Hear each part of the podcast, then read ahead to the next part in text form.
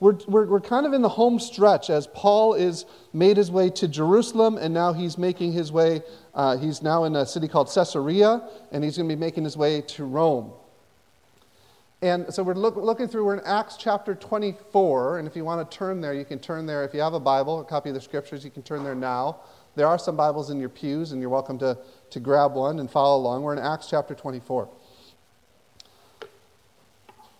As, we, as you're turning there, man, uh, I don't really have an introduction, but I was thinking about this in the pew as I was coming up. Jesus said that in the world we'll have troubles. In the world we will have troubles. He said, Take heart, I've overcome the world, but in the world we'll have troubles. And particularly, particularly last year, as we were going through the book of Hebrews, um, we mentioned about how Hebrews is a, is a letter written to a church that's losing its place of privilege in society. That's, that's kind of how we framed as we went into the book of Hebrews. Is that the, the, they had some, a certain protection under Judaism as they're connected to Judaism. Uh, the Christians had a certain protection as it, they became more and more Gentile. They were kind of coming out under that umbrella of the protection. So they were losing some of the rights, the privileges that they once enjoyed. And we had mentioned that as we went through that book, we mentioned that the church in the West, the church in our country, is in a bit of a transition now as we're losing some of that place of privilege. And in doing so, you know, sometimes it just might feel to you, or at, some, at times, maybe not all the times, but sometimes it just feels that as Christians and as a Christian, we are just always just set on display or set on trial in front of the world who is watching us and at times condemning us and convicting us. And so sometimes it feels like you're at school and people are, you know, maybe you, you go and you have the, the mindset of, oh man, people are watching me. They're watching if I slip. We, we talked a couple weeks ago that I know some of you guys who are in university who've, who've literally had roommates or, or people in the dormitory and residence saying, I'm watching you, Christian, and I'm watching for when you slip up. Right? Or maybe you have a job, at a job where you know you feel that not only do you have the pressures and stress of your job, but you also then also you want to represent Christ. And so you feel as though you're on trial in front of the watching world. Or as a parent, as a parent, uh, you know, you, you, we have that, we know, we understand that our kids are watching us. I, I've sometimes called kids hypocrisy detectors, right? Because kids will point out when our, when our practice doesn't match our profession. They will. And, and so we, as Christians, we, in a sense, are put on display in front of the world. And sometimes it's tiring to always feel as though we're on trial. Well, in Acts chapter 4, the Apostle Paul is literally on trial. He's on trial before a governor by the name of Felix. And um, I think this is going to work. There it is. So Paul is literally on trial as he's been now brought to Caesarea in Acts chapter 23. He's brought and he's, he's literally to make a defense of himself before this governor called Felix. And there is a trial in Acts chapter 24, and it is the Christian who's on trial in Acts chapter 24. But by the end, by the time as we go through this chapter, what we're going to see here is there's not only one trial going on in this chapter.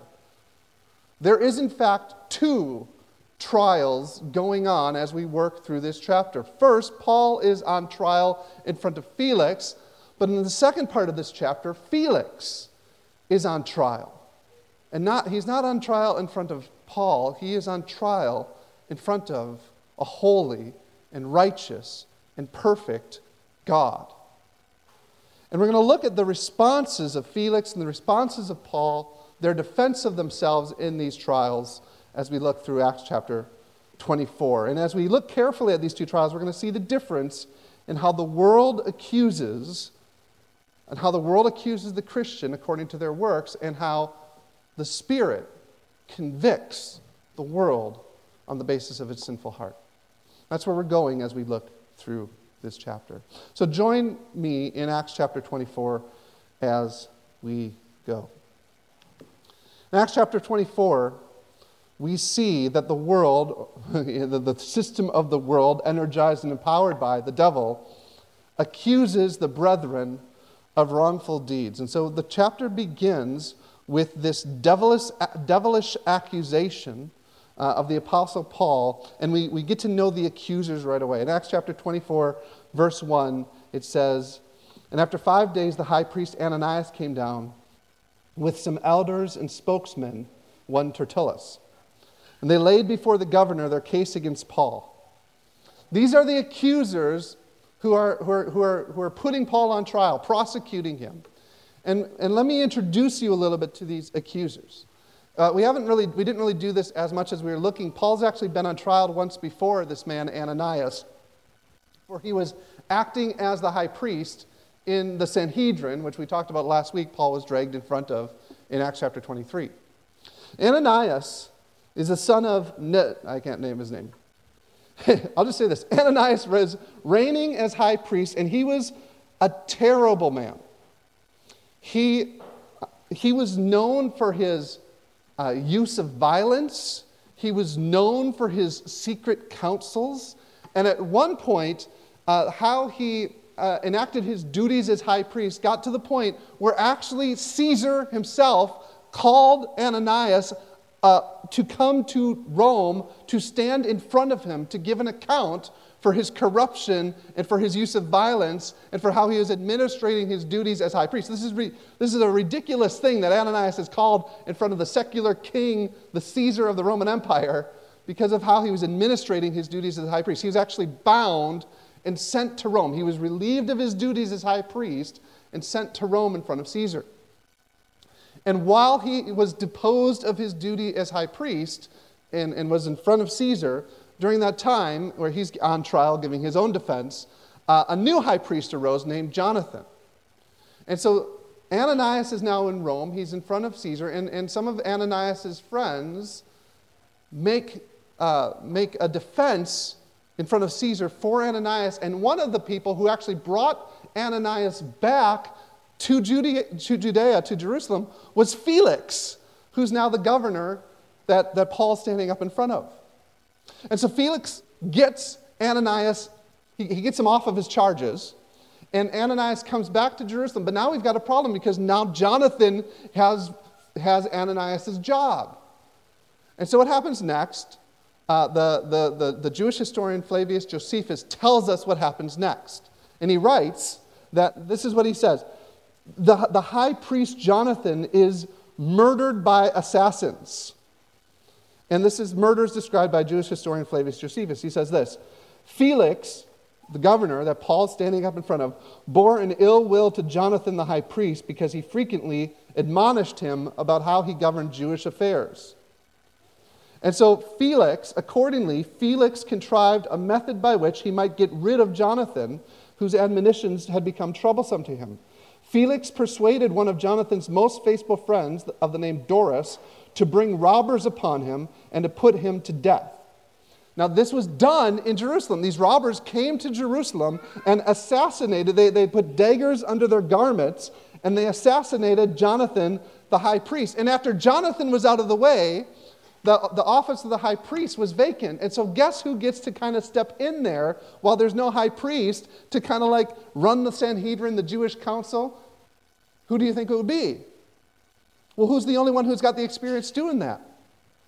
Ananias. And so Ananias actually begins to act as the high priest, even though he'd already been disposed, and he was placed there on the account of the assassination attempt by Felix. This is why in Acts chapter 23, Paul is brought in front of the Sanhedrin. And if you flip back to Acts chapter 23, uh, verse 1, Paul's making his defense in front of the Sanhedrin, and he says, in verse 1, he says, And looking intently at the council, Paul says, Brothers, I have lived my life before God in all good conscience up to this day. And the high priest Ananias commanded those who stood by him to strike him on the mouth. Right? He's a violent man. Paul's just saying, Look, I've lived my life in good conscience. Ananias is like, Get him, get him. Boom. And Paul, then Paul said to him, verse 3 God will strike you, you whitewashed wall. Are you sitting to judge me according to the law, and yet contrary to the law you order me to be struck? And those who stood by said, Would you revile God's high priest? And Paul said, I didn't know, brothers, that he was the high priest, for it is written, He must not speak evil against a ruler of your people. What's happening there is Paul's challenging Ananias' authority. And so Ananias has already had his authority challenged by Paul. Ananias, uh, Felix and Ananias are already kind of complicit in an assassination attempt. And these are the people who are accusing now the apostle Paul. Now, and Ananias doesn't come by himself. He brings others. He brings some of the elders of the Sanhedrin, and they bring this spokesperson, Tertullus.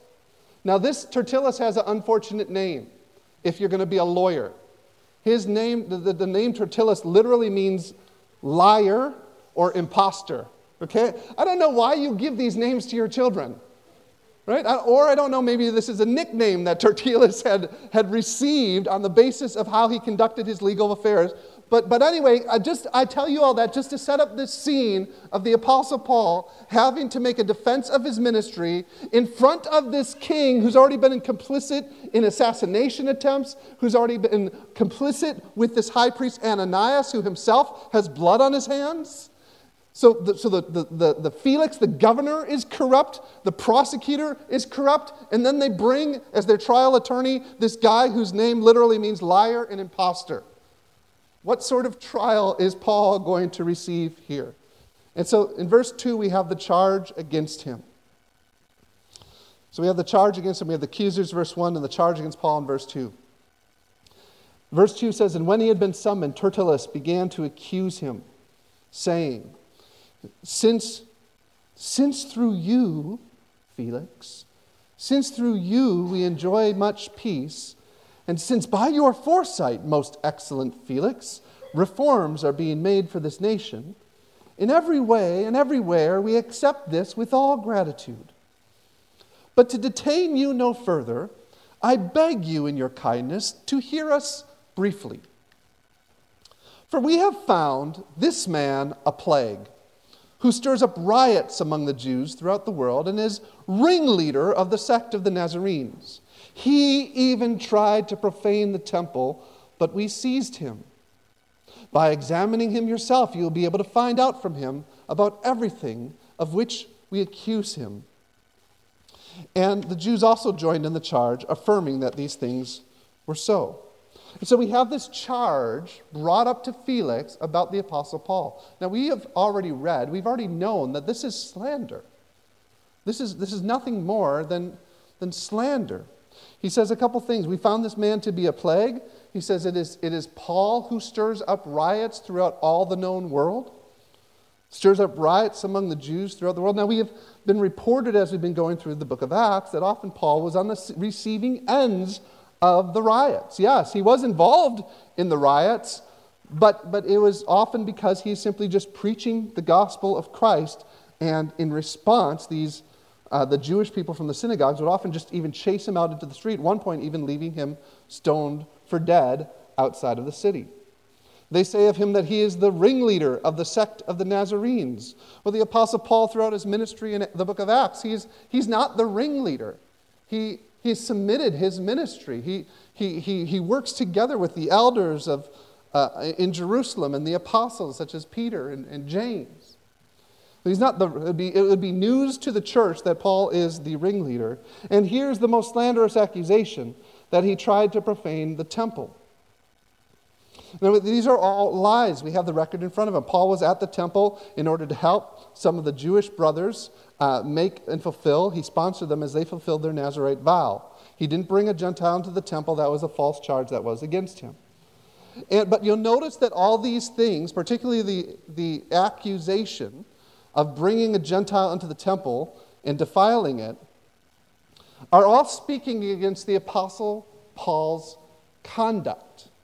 They're saying he is a plague because he's the one who goes out and stirs up these riots. He's actually the ringleader of the sect of the Nazarenes. And he is the one who had the, the gall to come to the temple and seek to defile it. And they're making accusation of the Apostle Paul of his conduct, that he's a bad citizen, that he's an instigator of trouble and violence. And there's a reason I refer to this as a devilish accusation, because that is what the accuser of the brethren does. Satan's name literally means adversary or accuser. In Revelation 12:10, he's called the accuser of the brethren. And so here you have in Acts chapter 24 corrupt men making slanderous accusation according to Paul's works, according to his deeds. And look at Paul's defense. Acts chapter 24 10. When the governor nodded for him to speak, Paul replied, Knowing that for many years you have been a judge over this nation, I cheerfully make my defense. And Paul responds to every charge against him. He first says, I did, I, I did not stir up the crowd when I went to worship. He says in verse 11, You can verify that it's not more than 12 days since I went up to worship in Jerusalem. And they did not find me disputing with anyone or stirring up a crowd, either in the temple or in the synagogues or in the city. Neither can they prove to you what they now bring up against me. For, so, first he says, Look, bring evidence against me. If you're going to judge me according to my deeds, bring evidence against me. Second, he focuses, and this is, we're going to look at this a little bit later, but he focuses on his devoutness as a worshiper of the God of the Jews. He says in verse 14, he says, This I confess to you that according to the way which they call a sect, I worship the God of our fathers, believing everything laid down by the law and written in the province, in the prophets, having a hope in God, which these men themselves accept that there will be a resurrection of both the just and the unjust. And so I always take pains to have a clear conscience toward both God and men. So he, he, he highlights his devoutness in worshiping the God, the same God uh, that, that those who accuse him worship. We're going to look at that a little bit later. But finally, his final part of his defense is that he was there to maintain the purity of the temple. Verse 17, he says, Now for several years I came to bring alms to my nation and to present offerings. And while I was doing this, they found me purified in the temple without any crowd or tumult. So Paul responds to every charge against them. He says, I wasn't, I wasn't there stirring up, I wasn't a rabble rouser, I wasn't stirring up the conflict. I myself am a devout Jew. I believe everything in the law and in the prophets. I believe in the hope of the resurrection of the dead. I was at the temple. I had made purification not only for myself, but the others that I had brought to the temple with me. You can talk to no one there and say, I was disputing or, or, or riling up the crowd. And then he says this this is the other part of his defense. He says, Where are my accusers?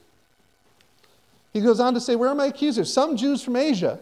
They ought to be here before you and make an accusation should they have anything against me. So Paul's actually saying the people who are accusing me, the people who are slandering me of this conduct, are not even here to make an accusation. Let these men themselves say what wrongdoing they found when I stood before the council. Other than this one thing I cried out while standing among them. It's re- with respect to the resurrection of the dead that I'm on trial here. And if you remember in, ver- in chapter 23, that's what shut down the discussion. That's what shut down the trial before the Sanhedrin. Paul, what he's saying here is, I am innocent according to every charge you have brought against my conduct. If you want to get into a theological discussion, let's get into the theological discussion on about what I believe about the resurrection of the dead. If you're going to make that the point at which you're going to have this trial about me, let's talk about that. But apart, uh, if you're going to talk about my deeds, if you're going to talk about my conduct, then I, I have witnesses. I, I, nobody saw me stirring up the crowd. In fact, my accusers who are making that slanderous accusation, they're not even here. So Paul defends himself on the basis of his conduct. He defends himself on the basis of his deeds because that is what he is in trial for. And we get the outcome of this first trial in chapter 24. Felix, having a rather accurate knowledge of the way, put him off, saying, When Lysias the tribune, right, Claudius Lysias, who we looked at last week, comes down, I'll decide your case. And he gave orders to the centurion that Paul should be kept in custody, but to have some liberty, and that none of his friends should be prevented from attending to his needs. Now, what kind of. I just want to think through this first trial here for a second before we move on to the second. One thing I see in this trial is I see Paul, and he, and he did this in chapter 23. Paul, what he does in chapter 3 and what he does here in chapter 24, as he makes his defense of his works in front of these who would accuse him of his wrongful deeds, Paul emphasizes this I have a clear conscience before you. All right, he says in chapter 24, verse 13, he says, They can't prove to you what they now bring against me. And in chapter 24, verse 16, when he's speaking about how devout he is as a Jewish person, he says, I always take pains to have a clear conscience toward both God and man. When the world puts us on trial, the world will often set us on trial according to our deeds. And Paul highlights here and throughout his entire ministry, and not only in the book of Acts, but you see this in his epistles, that Paul did everything he could that he might not have any occasion for his enemies to slander him. That doesn't mean he won't be slandered, but that he's not providing them any occasion for which to slander him. He has conducted his ministry, often even the way he conducted his ministry toward money, how he conducted his ministry and his in his ethics of how he conducted his ministry, of how he related both to the churches and to the synagogues and to the Gentiles outside of the church.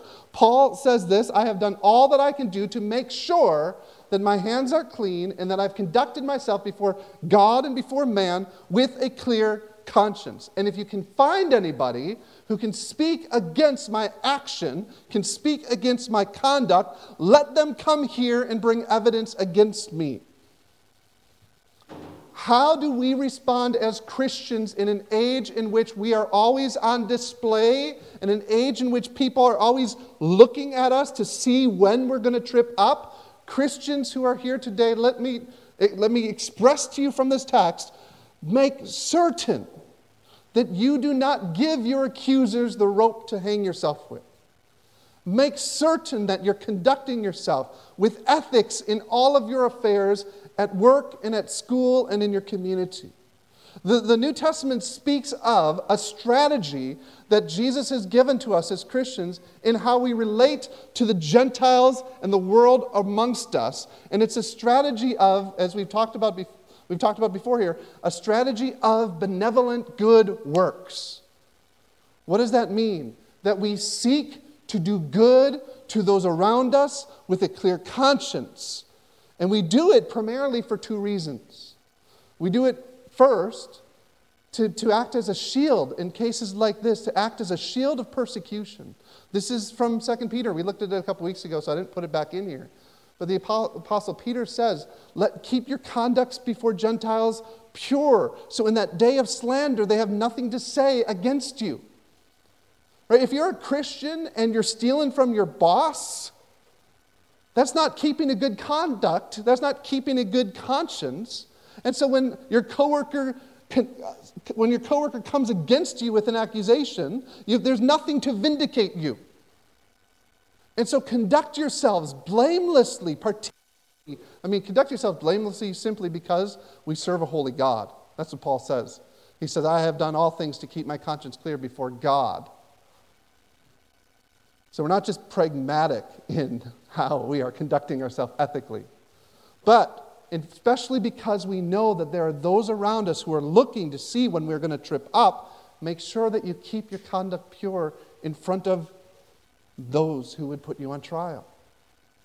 So, our good works are a shield. Think of your good works as a shield so that in the day of slander, you'll be vindicated according to your righteousness.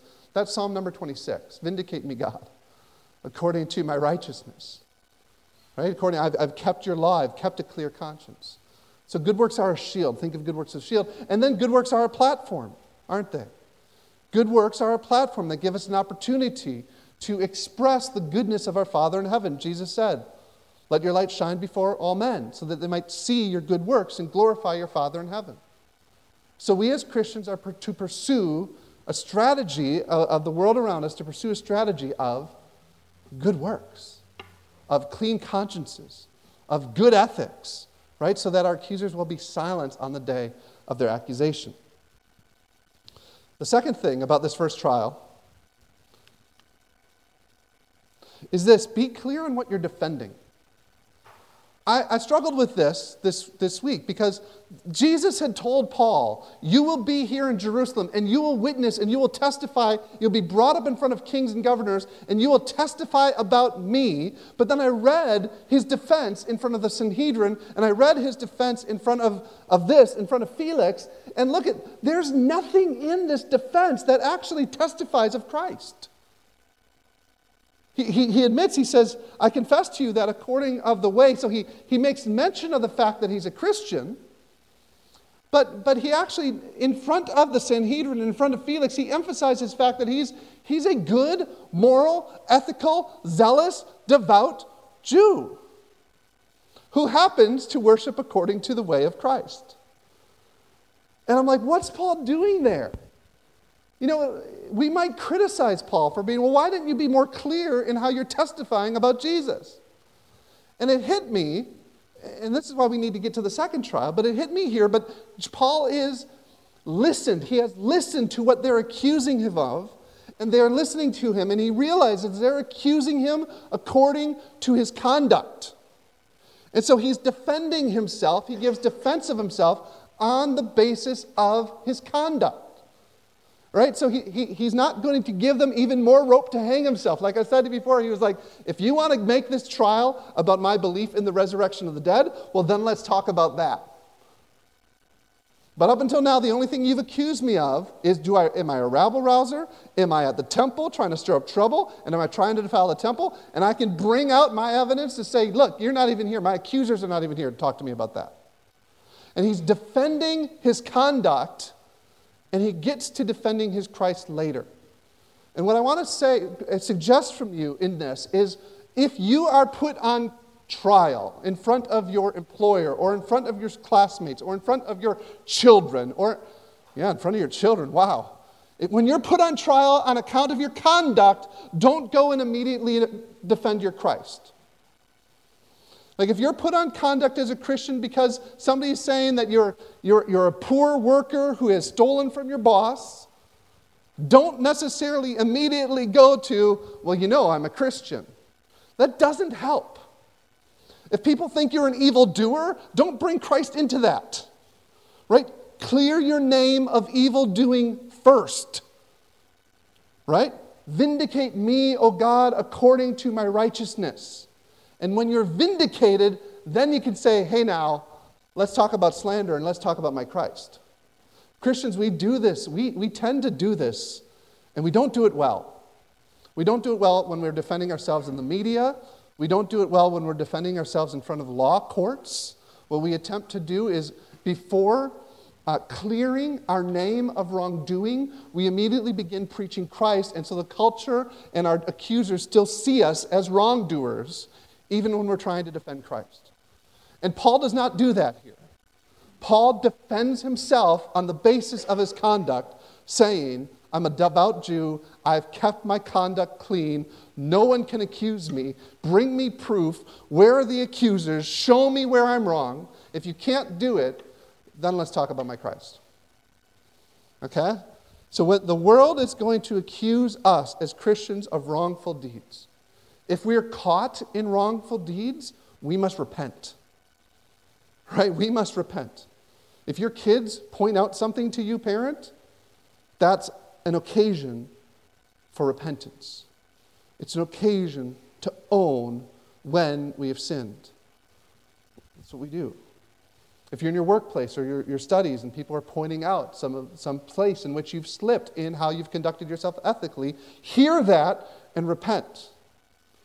But if you know you've had a clean conscience before God and before man, don't just move right to defending Christ, right? You can call them out for their slander. You can call them out and defend yourself. There comes an opportunity to defend Christ. And this is what we have in the second part of this chapter. We have that the Spirit convicts the world as to our sinful hearts. Right? The world was convicting or accusing Christians on account of their conduct, their actions. The Spirit convicts mankind of our sinful heart. So Felix is, is actually interested, initially interested in hearing Paul speak. In Acts chapter 24 24, it says this After some days, Felix came with his wife Drusilla, who was Jewish, and he sent for Paul and heard him speak about faith in Christ Jesus. And as he reasoned about righteousness, self control, and coming judgment, Felix was alarmed and said, Go away for the present. When I get an opportunity, I'll summon you. There's an initial interest in hearing Paul speak. And this is interesting. He comes with Drusilla, his wife. And, perhaps this is an interest of compromise in their marriage. It, it's, it, they, these, these two have an interesting story. Felix was a Roman And he was a worldly one of that. I mean, I've already talked about how he's caught up in these like assassin. He's not a good guy, Felix.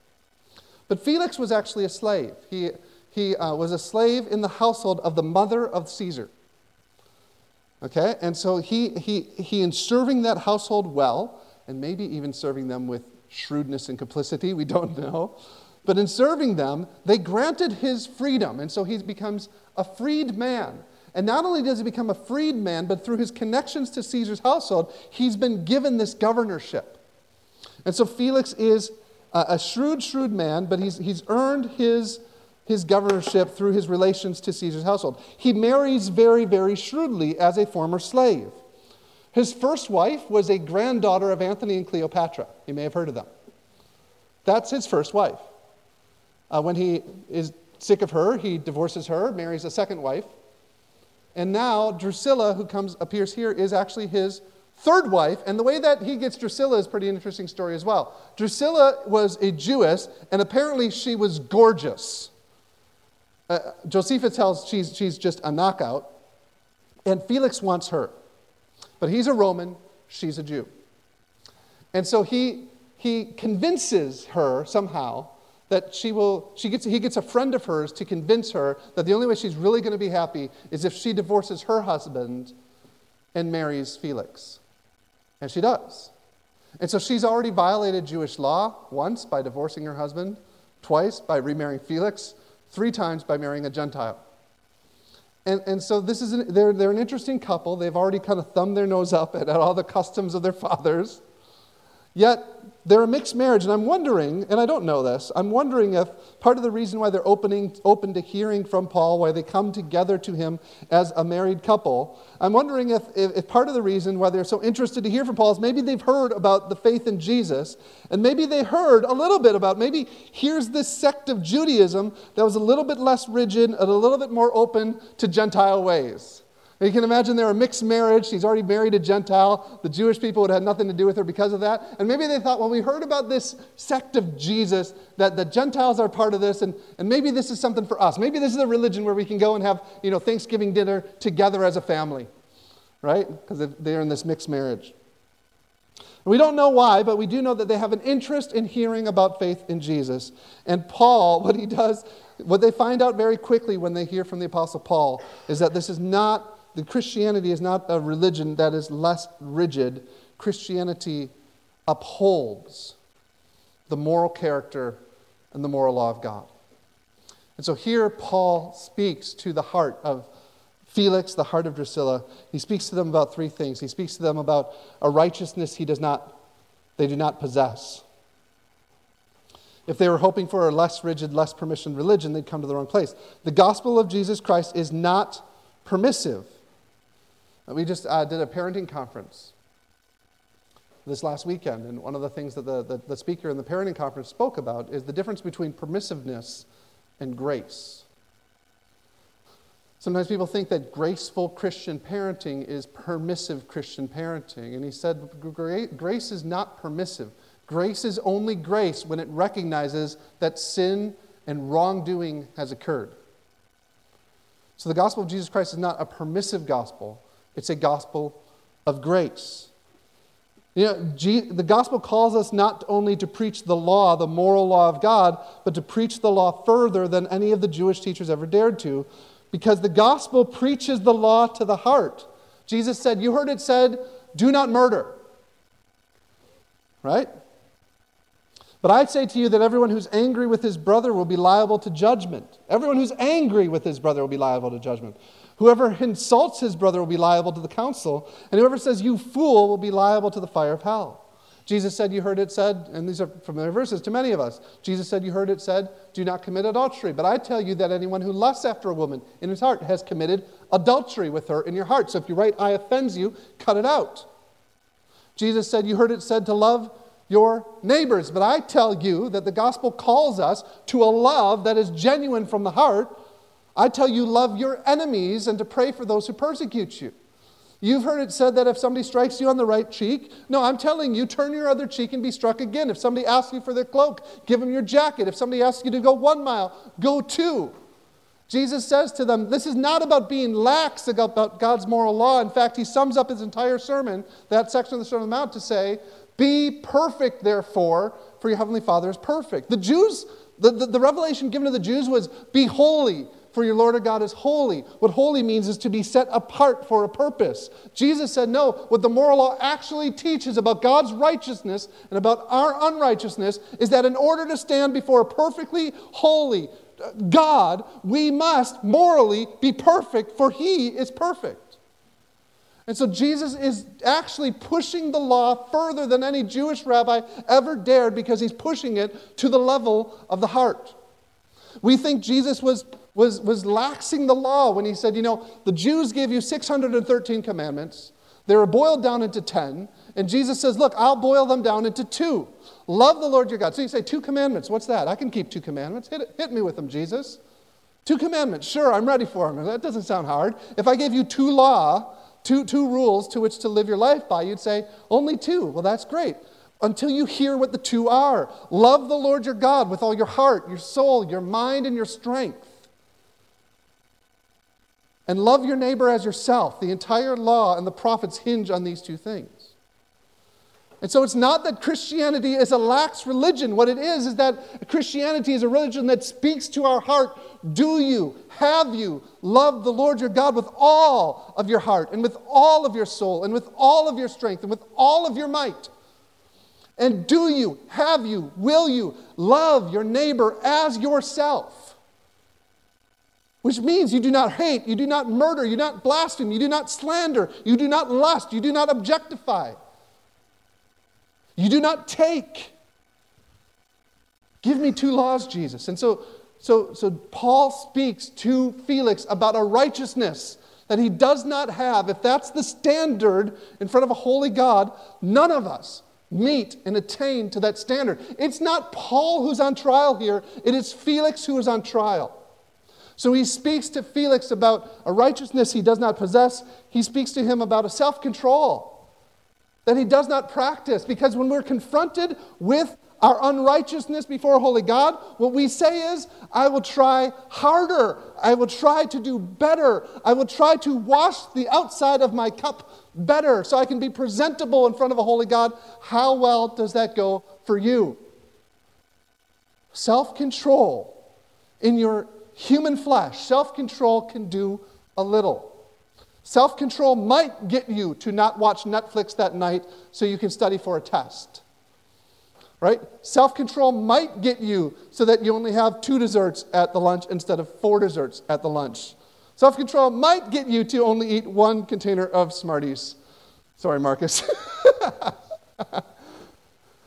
Self control in our flesh can get us a little bit far. But self control in our flesh will not get us, it will not be able to practice what is required by the moral law of God to love the Lord your God with all your heart, soul, mind, and strength, and to love your neighbor as yourself. And some of you know because you've tried.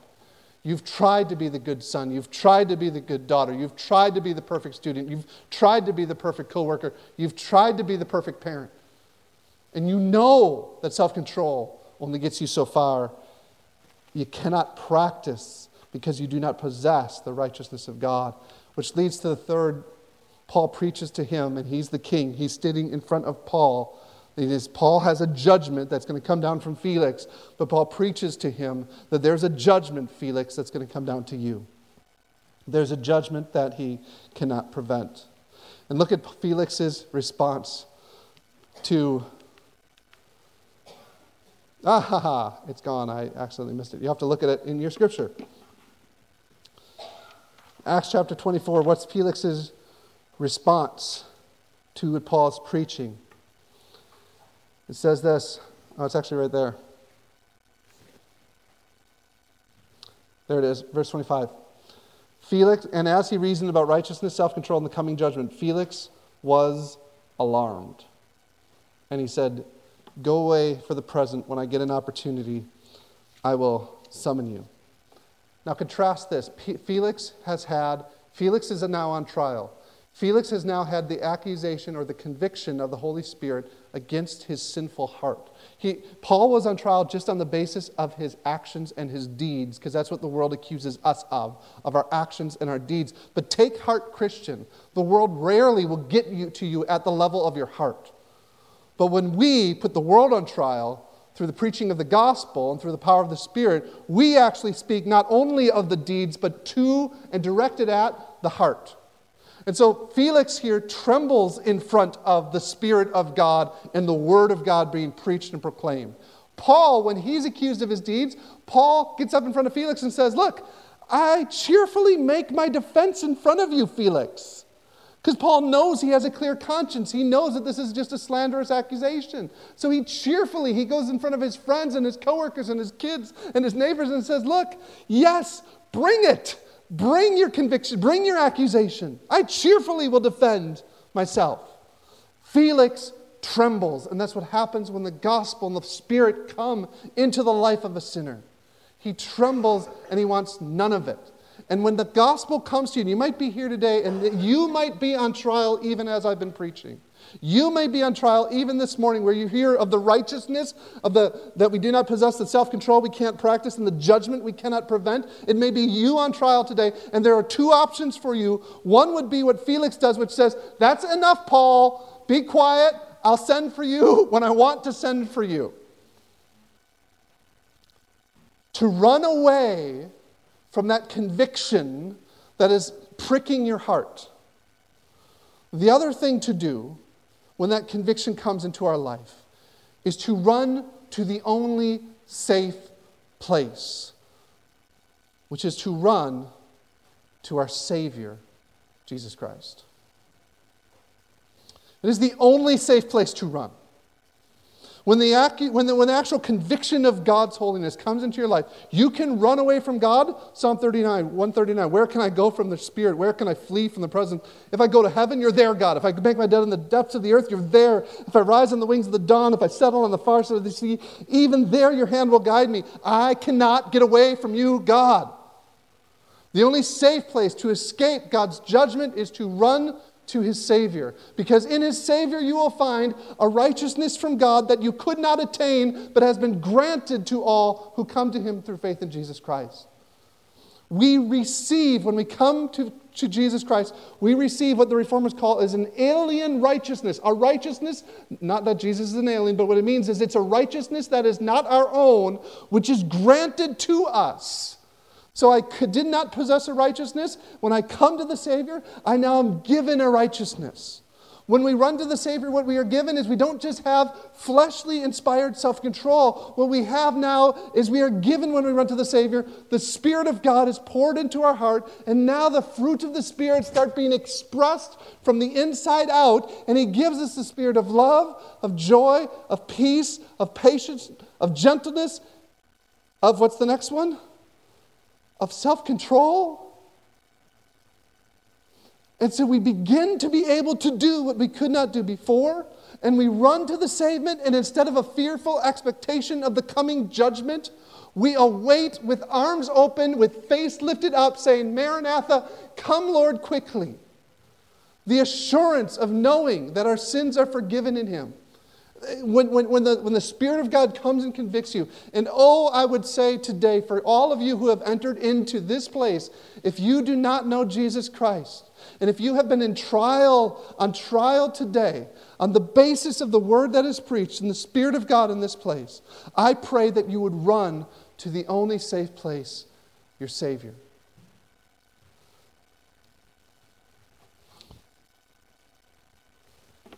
Paul's on trial in this chapter, but it's actually Felix. And, and, there's the same outcome to both trials. It's not as if Paul preaches to Felix. I wish Felix would have received Christ, the hope of salvation, understood he was holding Paul unjustly and let him go. But look at Felix gets even more mad. Says at the same time he hoped that money, he, he, says, Paul, stay here, I'll leave you in prison. At the same time, he hoped that money would be given him by Paul. So he sent for him off and, and conversed with him. And when two years had elapsed, Felix was succeeded by Porcius Festus. Desiring to do the Jews a favor, Felix left Paul in prison. Living your life for the gospel, does not ensure that when you live your life with a clean conscience before God and before others, that, that slanderous accusation won't come and, and that you won't be wrongfully and unjustly accused and dismissed. It's not what the gospel is about. The gospel is that God has allowed us to not only embrace his salvation, to not only find that safe place outside of God's wrath, that safe place in the shadow of the cross, in the resurrection of the Son of God, and his ascension into heaven, and we sit and we reign with him on his throne. That is the safe place. The gospel not only gives us that, but that is what the gospel promises us in this life. It does not promise you ease, it does not promise you comfort. It promises you a hope and a Savior. Heavenly Father, I pray that as we as we gather around your word today, first I pray, God, that if your Spirit has spoken to anyone here about righteousness, self control, and judgment, I pray today that they may come and bow their knee, their heart, their lives to you as Savior and Lord. I pray that right now they would be running to that safe place of grace.